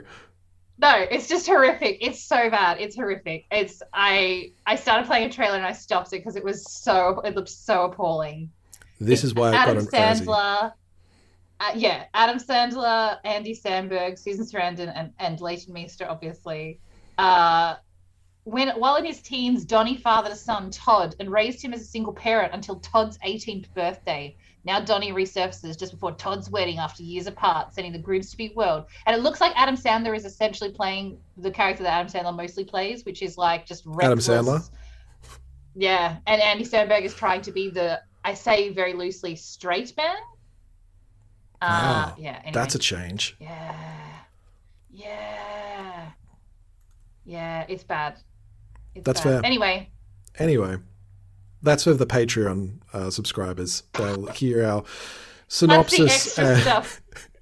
of, of That's My Boy. Ch- um, subscribe for $20 a month and you get the, the bonus track of us reviewing. Samberg? It gets worse. Wow. Okay, I'm gonna stop now. No, because they made Andy Samberg look like I don't know even how to describe it. Just terrible. And Andy Samberg is not. Oh, they gave Leighton Meester bangs. Oh, this is the worst. Okay, I'm turning it off. I'm turning it off. Anyway, sorry, where were we up to? I totally, I'm not going to lie, I totally blanked out as soon as I found that movie. Um, so we Dan were- was waiting for Serena, and Serena has arrived. Okay. Uh, so th- this is a. I do really enjoy this scene as well because it will become a recurring theme that Dan waits for Serena, and Serena shows up, and they're kind of cute. They, and he basically just goes, "Hey, yeah, um, about last night, it was kind of awkward. Are you hungry?" And very much clearly shows his interest in her. That he's not. He's just going out on a limb, and that you know supports everything that um, she was worried that she thought she liked him and now she knows that he likes her back and is not put off by his weird wave. It wasn't uh, dismissal. Um, But there will be a recurring theme of Serena being starvingly hungry throughout this show, yeah. which Well, makes you sense really because see, they never eat. no, they never eat. Like even when they have beautiful banquets of food, we'll see the brunch in a couple of scenes. Like you don't actually you see them putting food on a plate, but you don't actually see anyone put food in their mouth. Like They- She's always running around somewhere. Yeah. It's like she's heading over to Brooklyn, or she's chasing after Blair, or she's got to do this. I feel that she doesn't have time to eat. So yeah, she's always hungry.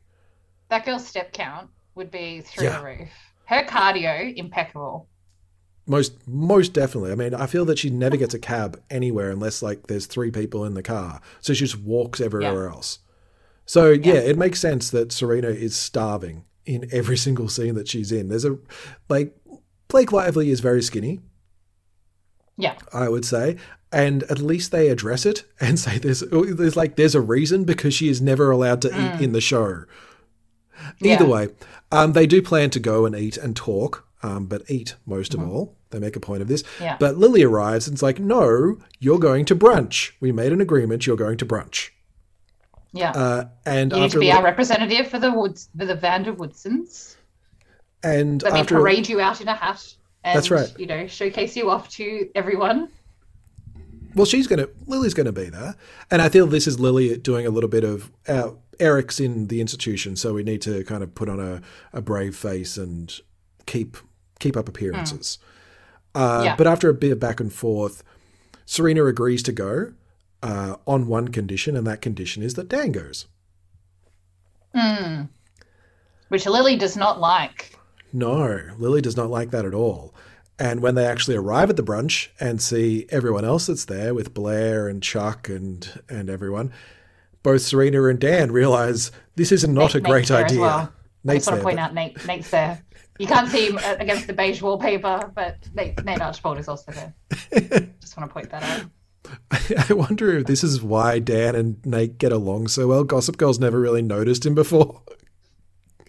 it's like, yeah, and Nate's there as well, I guess. Yeah, yeah. You know, he he's one of the. It's uh, almost impressive that he's such an integral character to the show, but so invisible.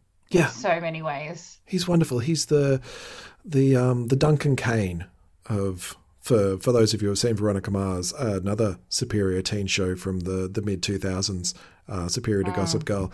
That Mhm. Go on. I'm I'm not agreeing, but go on. I mean, of course you're not you how to do your podcast, but but but yeah.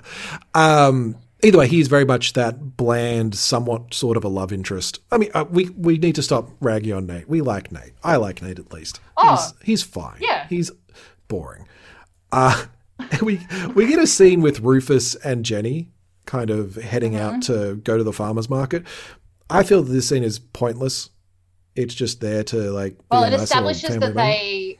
Yeah, but it establishes as well that they care about. They want to buy local, shop local. You know, they have a heart because in their in their million, multi-million dollar Brooklyn loft, they might, you know, do other things, but they still want to buy grassroots, you know, whole range wheatgrass where they can. Well, Rufus does. Yeah, by Jenny does not care. Yeah. Jenny just wants But to go I don't yeah, she's. Yeah, she wants to buy her hydrangeas. That's it. At the Yeah. time when I was watching, I was like, "Why are you so keen on this? This seems like super." Oh, gotcha. There is actually there is one point in this scene. There's basically one line for this scene to exist, and that's for Rufus to say, "Oh, you got that dress from from Blair, or Blair gave you that dress. That's a very kind gift, but the dresses you make are much nicer." And this is just to mm. say, Jenny makes pretty dresses, and they are, Yeah. according to Rufus, they're at least on par with a significant international designer. Yeah, yeah. and As far as I can tell, that's the entire purpose of this scene for one line. Yeah. I mean, it build it builds a relationship between Rufus and Jenny, um, which is cute. That's fine. It's Yeah. nice to see a Yeah. a, a father daughter little moment between them. Um, but that's Yeah. pretty much it. Before we get back to the, the brunch, uh, and you know what? Nate actually stands out in this scene. Uh, Now, Mm. because he is being super weird and predatory towards Serena, he's like stalking her across the room, and He just like have some try- shark eyes. Yeah. Like, he's like, and dirt. like He's like, podcast, you can't see what I'm saying. But like, you know, animals that can't look forwards, yeah, like horses. He's doing Yeah. a lot of those ones around. Yeah, he's moving his head from side to side, just trying to keep keep her, an eye locked on her at all times. And she finally notices. It's like, yeah, sure, whatever. Um, I'll come over and talk to you, uh, and leave Dan all by himself to talk to these poor models who are just standing there as statues, uh, which looks cool. Yeah. Looks really cool. Uh, until he spots Chuck and is like, "Ooh, Chuck's here," and Chuck's like, "Yeah, I'm here." Da-da-da. and we move over to um, Bart as well, Bart Bass. Because I, I like this because it does kind of shift between these characters in the room. It's like we see Yeah.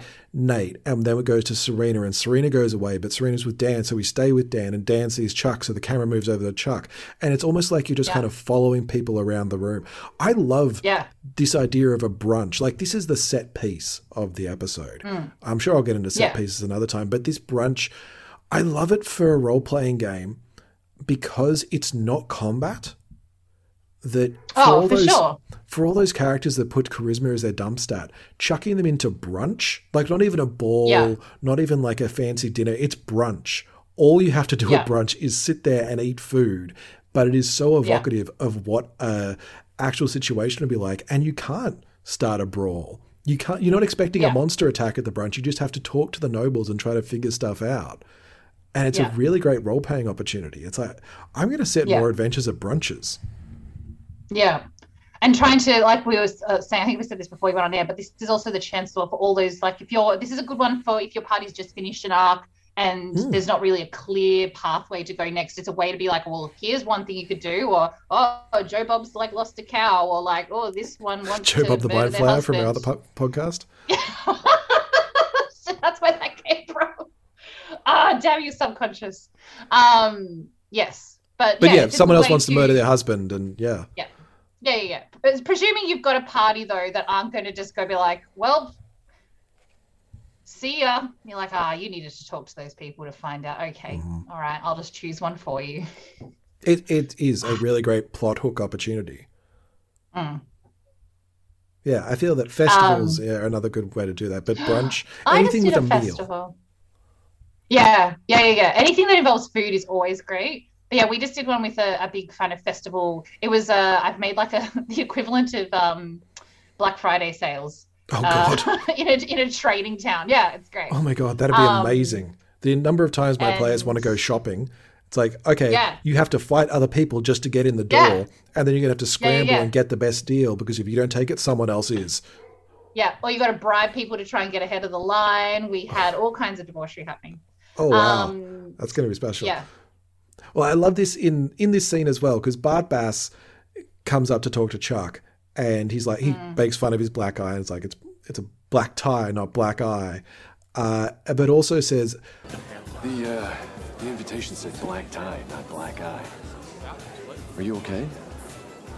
I mean, if you're in some kind of trouble. Only of my own making. Why do you think I do all this, huh? This party is for you. Okay, so you can meet people. You know, become a part of something. Make some kind of change. Really? I thought it was another excuse for an open bar and uh, rehiring of the million new statues.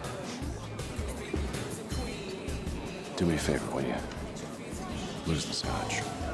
It's barely noon. "I am doing all of this for you." Like everyone talks about Chuck about Bart Bass being this horrible parent. He's mm. trying to help Chuck out here. He's like, you need to make, you need to network. Mm-hmm. You need to make something of yourself. You need to have these connections. So I am hosting a fundraiser so you can meet people. you can form friendships and form connections and have a fa- people will see you and know that you're someone they can come to, that you're doing the right things for society. Also, stop fucking drinking. It's 9 a.m. Or it's it's barely midday. I there's a I don't think all we are told about Bart is that he's a narcissist. Like we kind of are told Bart's a horrible parent because he raised Chuck. I from what I'm seeing, Bart is doing his best to raise Chuck. And in going back to the the idea before that brunch is where the, the role playing group gathers, he's like the the patron, the group patron, kind of trying to push everyone towards different paths, like going, no, no, go over and talk to that person. I heard they lost a cow, or go to that Yeah. person. I feel that they've got some work that you might be able to. do. He's like trying to shove the the player characters into these different adventures, and they're having none of it. The party is genuinely Chuck going, no, no, I'm going to have another mimosa. What are you going to do about Yeah. it, Dad? Yeah. I feel like though Chuck Bass is uh, uh, Chuck- not Chuck, sorry. I feel like Bart, even though he's helping Chuck, it definitely feels like he is. And this is what all these parents have in common. All seems to be what because this came up in the pilot episode about Nate's dad pushing Dartmouth, uh, Dartmouth. when Nate didn't really want to go there. Dartmouth. Um, but uh, Bart has that same thing that he wants Chuck to do well because I think that brings him pride in his family name. Like his son is a representative of him and his brand, and therefore, um, yeah, I just I had to go, I had I just did a quick check. It reminded me of um the animated MODOK series. Do the Marvel do? Oh, yeah. that's like all. Yeah, yeah, Yeah, and like Patton how he desperately wants his. Yeah, yeah, he desperately wants his son to come into it. Yeah, but Bart gives me that same vibe of like, yeah, he's trying to help his son out, but he's trying to help his son out to build his evil conglomerate of like, yeah, See, I to get him again. I feel that that's that's inferred knowledge that we might be getting from from later on. All we see here, like I am always of the belief, until you get evidence otherwise, you need to take what you see on television show at face value. Hmm. Which is why I'm all like, yeah, Blair's definitely trying to hook up with Jenny because that's definitely what's happening on face value. no, that we. I mean, I, I think you've got a, a very valid reading. I think that's exactly what may be going on. Um, Mm. But there's also a potential reading that he's doing all that to build the business so Chuck can inherit. That he's Yeah. like, I have built up this Would empire, it- would it and I want you to have this empire. It would be foreshadowing. I suspect that Bart might die at some point in the five year episode, five year run of this show, and Chuck might have to take over the family business, which is kind of the the point of all this. And he's like, "Hey, I'm building this empire for you. It's not me." And if hmm. he was a narcissist, he'd be like, "No, no, I'm building this empire because you hmm. You can't do it yourself, and I'm going to be doing it because if you run this well, it's because I built it." He's he's saying, "I'm building this empire so you will have something when I'm gone." Is I just have to check your use of the Empire. I'm just checking it now. Is that a deliberate pun because that's the actual name of the hotel they filmed? Like that's actually the Bass's Hotel in New York. Or That is that just- awesome. I did not know that. Yeah, yeah, yeah. It's actually called the Empire because I've stayed there because I'm such. Oh. A, I'm trying to. I'm gonna. I'm just gonna drop that one in. Uh, no, because as you were saying that, I was like Empire, Chuck. I'm like, wait, that's the Empire Hotel. That's the hotel in New York that they call whatever the actual Bass Hotel is. Um, yeah. There you go. Fun, fun trivia fact from my Gossip Girl New York tour that I did circa nine years ago. There's a Gossip Girl Um, New York tour. yes. Yes. I I would Yeah, actually go again. New York is City one. There's New York is is my forever love. So I feel Mm. that any excuse to to go around New York, even if it's just for Gossip Girl, would be amazing. Uh, but yeah, I I believe I want to believe Bart Bass has somebody's best interest at heart beside himself. Um, whether people agree with that or not might be. Chuck certainly doesn't seem to agree. Chuck seems to be like, "You're just harshing my buzz, man." No, that's not true. He's more like, "Great, Dad is telling me off again." I feel like he's saying daddy is telling me off again, but Yeah. yes. I Technically I'm- the same phrase, just a slight slight change. Yeah. yeah. I also wonder this again. I think we're going to be talking a lot about Bart Bass's parenting style, given um, Chuck Bass's presence in the show and prominence in the show. But Mm-hmm. Bart, I mean, we don't know what happened to Chuck's mother at this point. I'm assuming we find out at some No. some later point in the future what happened to him. But Bart seems to have raised him as well. He's trying to raise an equal. He's trying to raise someone who can take over the business, except he's not raising a child. He's raising. He's kind of letting him go and do whatever he wants. He's having Yeah. threesomes and running poker games and is sexually assaulting teenagers and things like that. Mm. Mm. So Bart is obviously kind of a neglectful parent, but he mm. is trying, just not very well. So yeah, I find I find that interesting because his interactions with is like just you know what, lay off the scotch because it's not midday yet. Yeah. But Yeah. I'm not going to take away the scotch and like ground you or anything like that. It's just like this Yeah. is this is my advice to you rather than my ruling to you. Yeah. Yeah.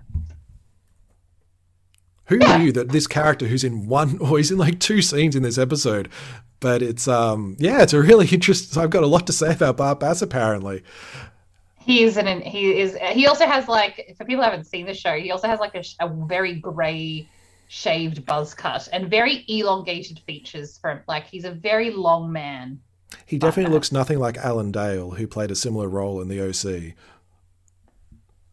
Never heard of it. What was that again? The if you haven't heard of Alan Dale, then you should have because he was in um, he was in Neighbours way back when. He's Australian. He's amazing. He was in he was in Avengers, or he was in The Winter Soldier anyway. Uh, he's a great actor. So going back to the episode and not getting getting bogged down in discussions of Bart Bass's parenting style, um, Nate and Serena kind of argue about stuff. Um, and Nate's like, "Look, look, I just need to talk to you. Here is the key to Chuck's suite in the hotel. Go up there and we'll talk in private." And Serena's like, "All right, do I? Okay, fine, whatever. I'll go and wait for you." Yeah. Nothing sus. yeah, nothing sus at all about that. There's definitely no nothing untoward going on there. Um, Nate's dad is having a chat with Blair, just kind of talking about her mother as usual, and it seems very much a um, a networking thing. And when when Nate comes by, his dad's like, "Just remember, you really need to stay with Blair. It's very important to the family that you stay with Blair." It's like, thank you Yeah. for that anvilicious reminder about where everybody everybody lies. Yeah. And Chuck and Blair have a little bit of a conversation as well. Mm. Um, which is, you know what, I do see the seeds of their friendship in there because Chuck Yeah. is incredibly creepy and gross, which I am going to put down to the fact that his dad made him feel bad. And now he wants Yeah. to kind of lash out at someone, and he decides to do that by being creepy about deflowering, um, deflowering Blair, or Blair. having Nate deflare, Nate deflower Blair. this is the word he uses. It's just who who says that Yeah. anyway. Anyway, Yeah. he says, "Look, how about you just you just go and grab Nate and get it over with and have fun. And here's the key to my suite." Uh, Yeah. And Blair thinks this is a good idea uh, for some Yeah. reason. So she grabs Nate and drags him upstairs, um, not telling him that they're going to Chuck's suite until they're actually inside. Yeah. And then they head in and Serena stands up and is like, "Oh." And we get a wonderful little bit of voiceover from Gossip Girl. I don't know how Dan knows what's going on up there. Maybe he's got spy cameras or something.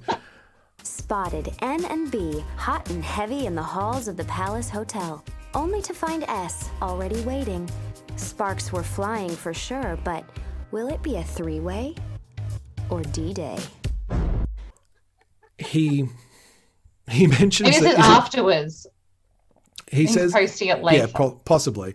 He says, "Is it going to be a three-way or D-Day?" And I'm like, "It's not going to be a three-way, Dan. I don't. You know these people. You know they're very angry at each other." And I will point out that while Mm. the while there's the Gossip Girl voiceover, the three characters just stand there and stare at each other, and it's a good Yeah, yeah, thirty yeah. seconds of back and forth, back and forth, and I'm like. like the Really? raptors in Jurassic Park. Yes, yes, back but dun dun, clever girl. And you're like, oh my god,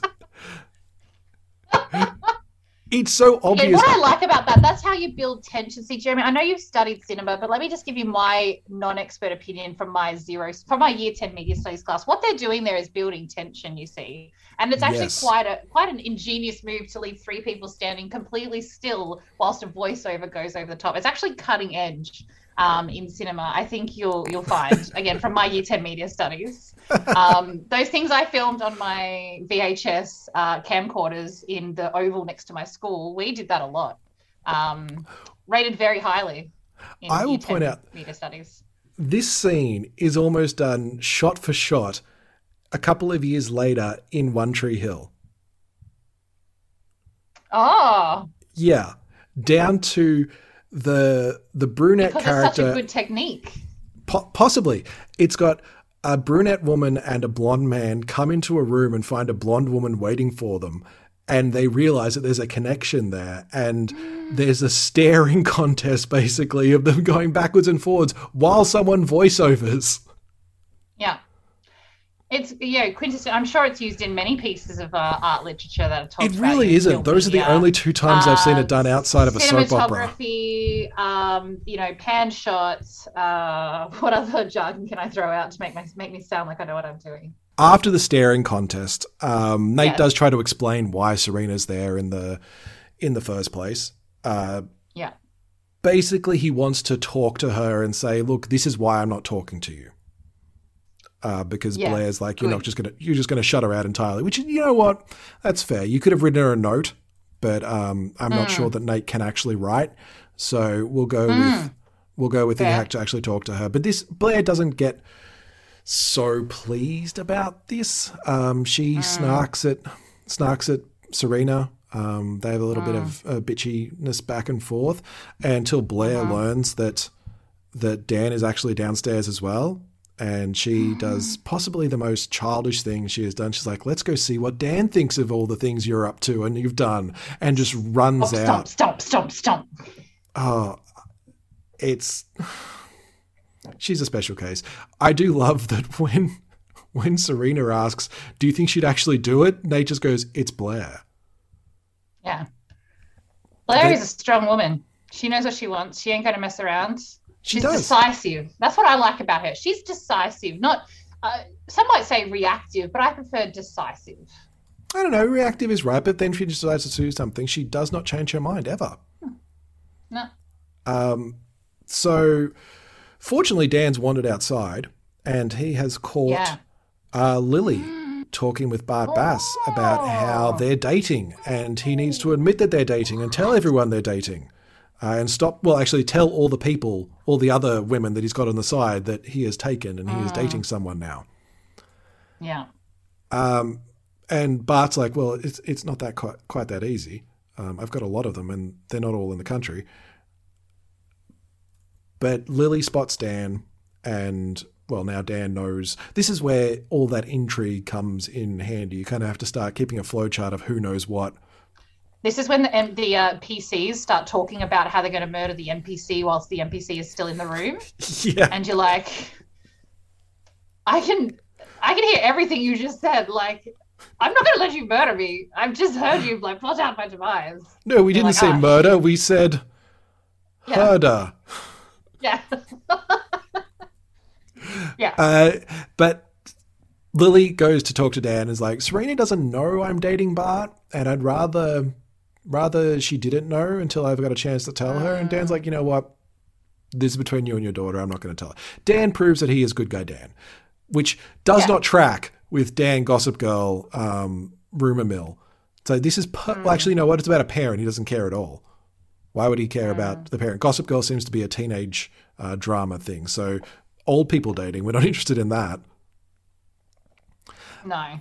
So when No, he goes back in, once you hit 20 in this show. If you if you're Yeah. over 22 or 25, you don't exist in the world.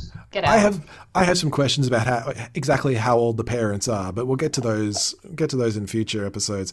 So when he goes back inside, Blair spots him and kind of runs over and is a very polite um, greeting to him. It's like, "Hi, I'm Blair Waldorf. Waldorf. You must be Dan," and it's like shaking his hand and it's quite quite nice about it. Uh, and then Serena and Nate arrive, and then Chuck walks up as well, and it just becomes this little circle of teenagers in the middle of a very fancy brunch, looking at each other and explaining all of the all of the the drama that's going on between them. And eventually, Blair kind of ex- is it, is it Blair that blurts out about um about Serena and Nate, or is it Chuck? It's one of the two. Chuck. Chuck Blair starts it, and Blair's being very much like Serena. Shall you tell Dan? Oh, and being yeah. very coy, and then Chuck comes out and goes, uh, "You fucked it." Oh, well, he doesn't say that, obviously. it's a would. family show. He should- There's a this is the Australian version of. Gossip Girl. He Yeah. fucked her. He fucked her right. Oh, now that's now that's a show I want to watch. I want to watch. I guess it's kind of. Uh, there's probably. As I said, is that not what Neighbours is? But I guess it's not. Neighbours is a whole separate Uh, episode. Either way, the truth has started to come out, and there's just a moment where I saw this. I'm like, Dan, get out now. Get out now. You have wandered into some weird shit. Yeah. It's like you don't It's even like know. It's the- a cult. Yeah. It's a cult. It really is. So all the things that that um all the things that Dan thought about the Upper East Siders that he goes to school with are getting proved in this episode. And what I love in particular is that Blair's like, "Wow, Dan, you've that's a really bad thing for her to have done to you." But there's a lot of there's a lot of looking around as well. There's a lot of dramatic stares. Hmm. Uh, the adults don't care at this stage. The adults aren't clocking this at all. No one is intervening with the little like fight club that's set up. It's actually going really fast, which I realize it is quite a quick back and forth. Like someone will say something and someone will react, and then it's back and forth. Like Blair's on Dan's side, and then she mentions, "Why didn't you go back home to Cedric?" And she's he's like, "Hang on a second. How do you know about Cedric? You must have talked to Jenny." She's like, "Well, yeah." And then Chuck's creepy about Jenny, which means that Dan has to step up and grab him and throw him around, which means he hits a waiter. And it's like this is going back and forth in like ten seconds. This is a proper round of combat. It's just the say, what do you combat say? is It's, yeah, like a six second round. yeah, but it's uh, it's verbal combat, Mm. which you don't Yeah. see often enough. Um, I feel because Yeah. if you do a, a fight conversation in the same way as as you might do fights in D and D, it can be exactly like this. As everyone gets their little bit of Mm. turn and a riposte and, and things like that, it's it's quite cool. But as soon as well, when Dan attacks him and like throws throws Chuck down, Blair's kind of into it. There is this glee on her face. She's just like, Yeah. yes, yes, drama. I Yeah. feed Very off this. Regina George vibes. Very Yeah. Regina George vibes of like flinging the burn book through the hallways. Like, yes, fill me. the Schadenfreude fills my soul. Oh, no, Uh, it's yeah, great. I love It's that great. look at her face. It's great, uh, and ev- now everyone's paying attention to them. Yes. That that's Dan, the poor person, caused a scene, Mm. uh, and he does kind of own up to it and say, "Look, that guy's a jerk, but I started it. I'm out. I don't belong." I'm just Yeah. yeah, I don't belong. I'm just going to leave." And you know what? That's pretty big of him. He, he's Yeah. able to calm himself down. I mean, Chuck deserves it. Chuck deserves a lot. Chuck deserves to be arrested. Um, I will. I will say that Yeah. now for what he did to, to Jenny. Yeah. However, Dan's just like, cool. I'm. I'm just gonna. I'm just gonna go. Uh, Serena chases after him and tries to explain again, and he's just like, you know what? Thought you were different. We're from two different worlds. Our worlds will never collide. I'm from I'm Brooklyn. slightly poorer than you. I only have a $1.5 million house instead of a $2 million house. Our worlds are different. Ah, it's why we go to the same school, but we're completely different in every way. Yeah, yeah, my parents sent me to this expensive school too, but we are so different. Yeah. I mean, technically, his parents are still married, so there's a difference. Technically. Technically. Technically. He- she does say that she's trying to change, and he says, "Well, I I don't know what you were like," sort of. Mm. Um, and there is the the comment that I think she makes. Maybe I'm not the person you thought I was, Mm. or something something along those lines, which I feel is Mm. very true. That Dan had an idea of what Serena was like in his head, and she can't Yeah. live up to that ideal.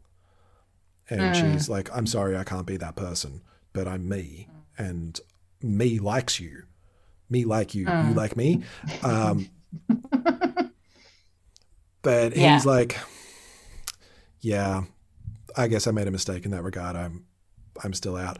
And there is this almost heartbreaking moment as he walks away and she looks after him and then she turns to go and he turns around to look back at her and she misses it and then he walks away and she turns back to see if he's looking back. And ah. that's a nice touch because that feels like what their relationship is. It's this Yeah. series of miscommunications and missed opportunities and Yeah. just awkwardness in general. Yeah. Yeah, for So, sure. Yeah. I and really that's like it. That's that's where Dan and Serena end, and they never talk to each other again, and that's the end of that plot line. It's it was good while it lasted, team. Um, if you're watching the show, it's, it was good while it lasted. The end.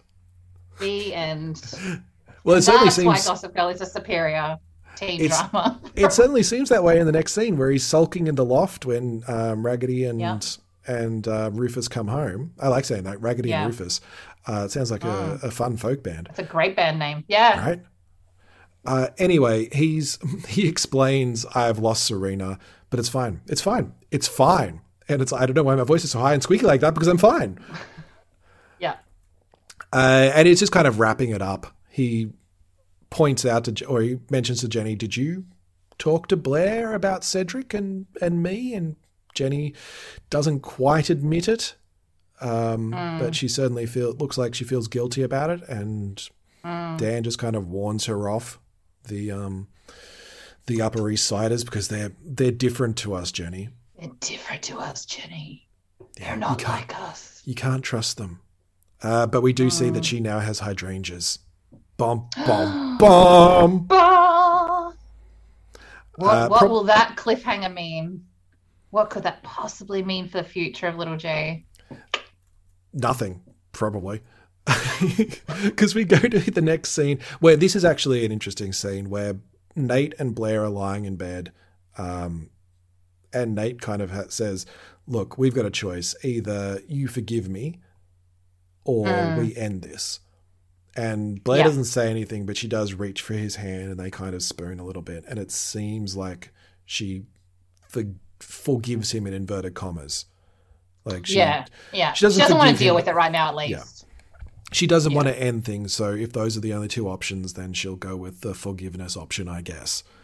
Um, Yeah. And I, yeah, Yeah. I wasn't sure what exactly was going on this first time. I thought she was like realizing for the first time what she was actually in. That if those are Yeah. the two options, then she doesn't want to be in either of them, Mm. um, which kind of sucks for Blair. Yeah. Uh, and then we get a nice little montage of all the characters and where they're at while Gossip Girl um, does a does a little voiceover. And I love that she says that Serena's got a new guy. His name is Oh Who Gives a Shit. or words to that effect. Like, wow, Dan The self-deprecation from Dan is yeah. Yeah. Yeah, he's going really hard on himself right there. It's like, you know what, Dan? They'll no one cares. see me again. No, I'm no now- one cares. I'm shut out of this world. one of the key elements of this, or the key parts of this, is we see Serena going through all the photos of her and Blair, and then she just throws her phone into the trash. Yeah. And that's where the episode ends.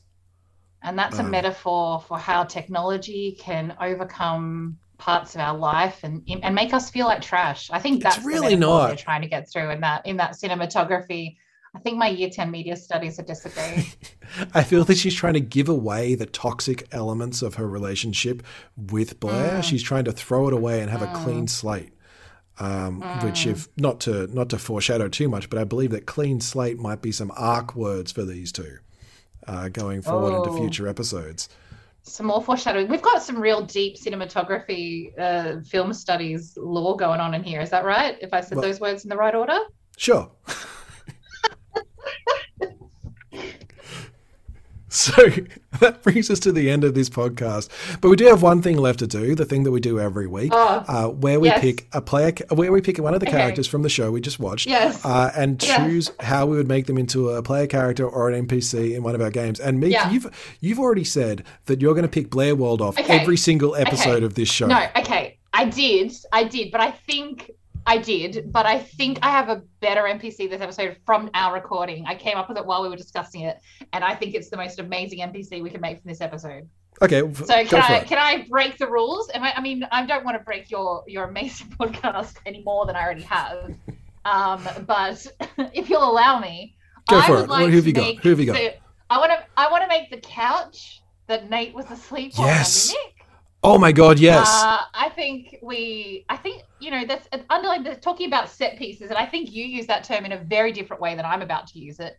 I think we did, yeah. Set piece of the couch. Okay, you're referring to set dressing and uh, mise en scène. Yeah, yeah. Um, but I would, yeah, I would like to make the couch in uh in Chuck's apartment. I think we could make that, or even know what, just even making the bed a mimic would be also great to just eat up all those terrible, terrible things that had happened into that the previous night. I don't know. I think the bed is a Um, mimic, but it died a long time ago just from having to be that close to Chuck on a regular basis. Yeah, it's even it's like soul. It's necrotic Yeah. soul. Even no, they're not necrotic. What are what are mimics? They're I don't know aberrations. I think they're monstrosities. Um, however, I feel that one of the things about mimics is that they are able to adhere to anything they touch and just kind of drag it in. I feel that the bed, Chuck's bed, is sticky for a whole separate reason, and we do not want to get into it. But I, I really Um, like the idea of the couch being the NPC. It's the MVP of the show, honestly. I mean, in this episode, like you said, in this episode, there wasn't. I mean, I think you'll be able to tell by the very short, how quickly we got through the recap of that episode about Oh, yeah. how little happened. There, there was so little happening. It really was. We go to brunch. Dan realizes something. He goes home. That's kind of the entire episode.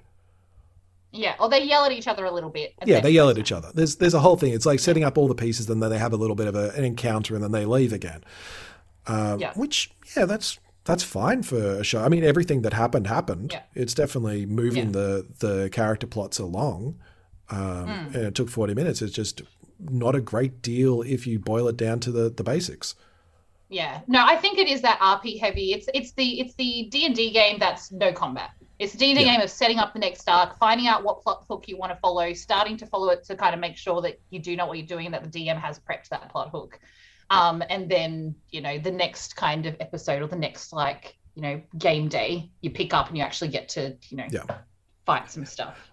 It's the filler episode where the dungeon master or game master is frantically writing down all the things the players say so they can start prepping for next week. Be like, cool. Yeah. So they're going to the tower. Cool. I have to start getting rid of the tower ready. Yeah. And they're going to get this much money. Great. I will have that ready for next week. But now I just drag out that conversation with the Yeah. Duke a little bit longer so I can get to the time go where shopping? Do you guys need some healing potions? We can go shopping. Do you guys need to get a hat? I could sell you. I've got lots of hat shops, guys. Uh, and, and then also finishing up the game, we said just to double check, I've heard you right. You're definitely next session. I just want to hear that you're definitely going to do this. Yeah, great. And then, of course, oh, actually, we're going to the Feywild today. It's like, fuck. Yeah, so there's a shop in the Feywild. yeah. There's Another So- tavern in the Feywild. That's actually a mirror image of the one you were just in. We're going to do this all over again. but backwards. yeah. And I have actually picked a, a human character for for my Okay. for my NPC. That's- Oof. I know it's a, it's it's different. It's uh, I I feel you said you were breaking the rules before. I never actually said that the character needed to be human. Um, the, ch- the So what couch I is that's on you, Jeremy. That's that on is on, that is on me. I will put the rules down next time. However, I have picked I have picked I have picked Dexter the concierge. Uh, Oh, who nice. I feel would be a wonderful NPC because he does not take any shit from No. from Dan Humphrey. He would not take any shit from the party. And a lot of the time, as a game master, I feel that you need someone snarky enough to call characters on their bullshit. To be like, Hmm. yeah, that's a great idea. Go ahead, do that. See how it works out. When they're saying coming up Hmm. with dumb dumb plans. Yeah. And I think Dexter Uh, would be perfect yeah. for that. Oh, hundred percent. It reminds me of um, Brennan Lee Mulligan is great at this, but he's very good at taking his players and playing those NPCs that the character the players say something super like random, and he's like, no, no, no, I need you to explain to me, like, tell me how this works. What, what? And they're like, oh. What what is your plan? How is this going to work out for you? It's like, "Mm, yeah, I'm just making shit up and hoping you weren't going to notice. So yeah, but he has yeah th- those snarky NPCs that are very much happy to be like, oh, so you just are going to think that I'm just going to give you 50 gold to do this? No, like that's not going to happen. So try again. Try introducing yourself. Let's go again. Yeah, I like that. Yeah, I, that amazing. it's literally his job to serve the the party, but he doesn't have to be happy about it, and he doesn't have to Mm-mm. serve the party in ways that are dumb. Mm. It's like he's he's in full for someone who has like four lines in the episode. You really get a sense of what this person's personality is like and what his job and day to day life is like. It's hmm. a great way of. I think it would be a really cool NPC, and that's my. He would definitely have to get paid. He would definitely have to get paid danger money in D and D though, because like Oh, any yes. anyone who's snarky towards a PC party, the risk of death is kind of like what eighty percent, ninety percent. I guess it dep- if they're smart, snarky against the whole party, it's a problem. If they're snarky against one member and make everybody else at the table laugh, then chances are they go, "We love this guy. He's great." yeah, gets adopted into the party. Come travel with us. You can hang out with us. This is great. Yeah, true. yeah, true. That's great. So that is where we will end the episode for this week. We hope you had a really good time um, listening to us because we had a great time recording it. And you can subscribe because next week we will be talking about episode three of season one of Gossip Girl, which is called Poison Ivy. Uh, we will get into what that film is referring to uh, when we record next week. But if you could leave us a review on wherever you found this podcast or subscribe where you found this podcast, that'd be even better because then you get to hear us every single time we bring out a new episode, uh, which will be a lot because this is a long show. if you wanted to get in touch with if you wanted to get in touch with the podcast, uh, the the best way to find us is uh, DNDNTVPOD. Uh, that's for Twitter, Instagram. You stick at gmail.com on the back of it. You can send us an email as well. But Meek, you have social medias as well, uh, where people can see cool I photos do. and stuff. I am. I am. I'm socials on the media. Uh, blushing underscore bard. Feel free to come and uh, yell at me about how wrong I was. My year 10 uh, media studies teacher did not teach me appropriately.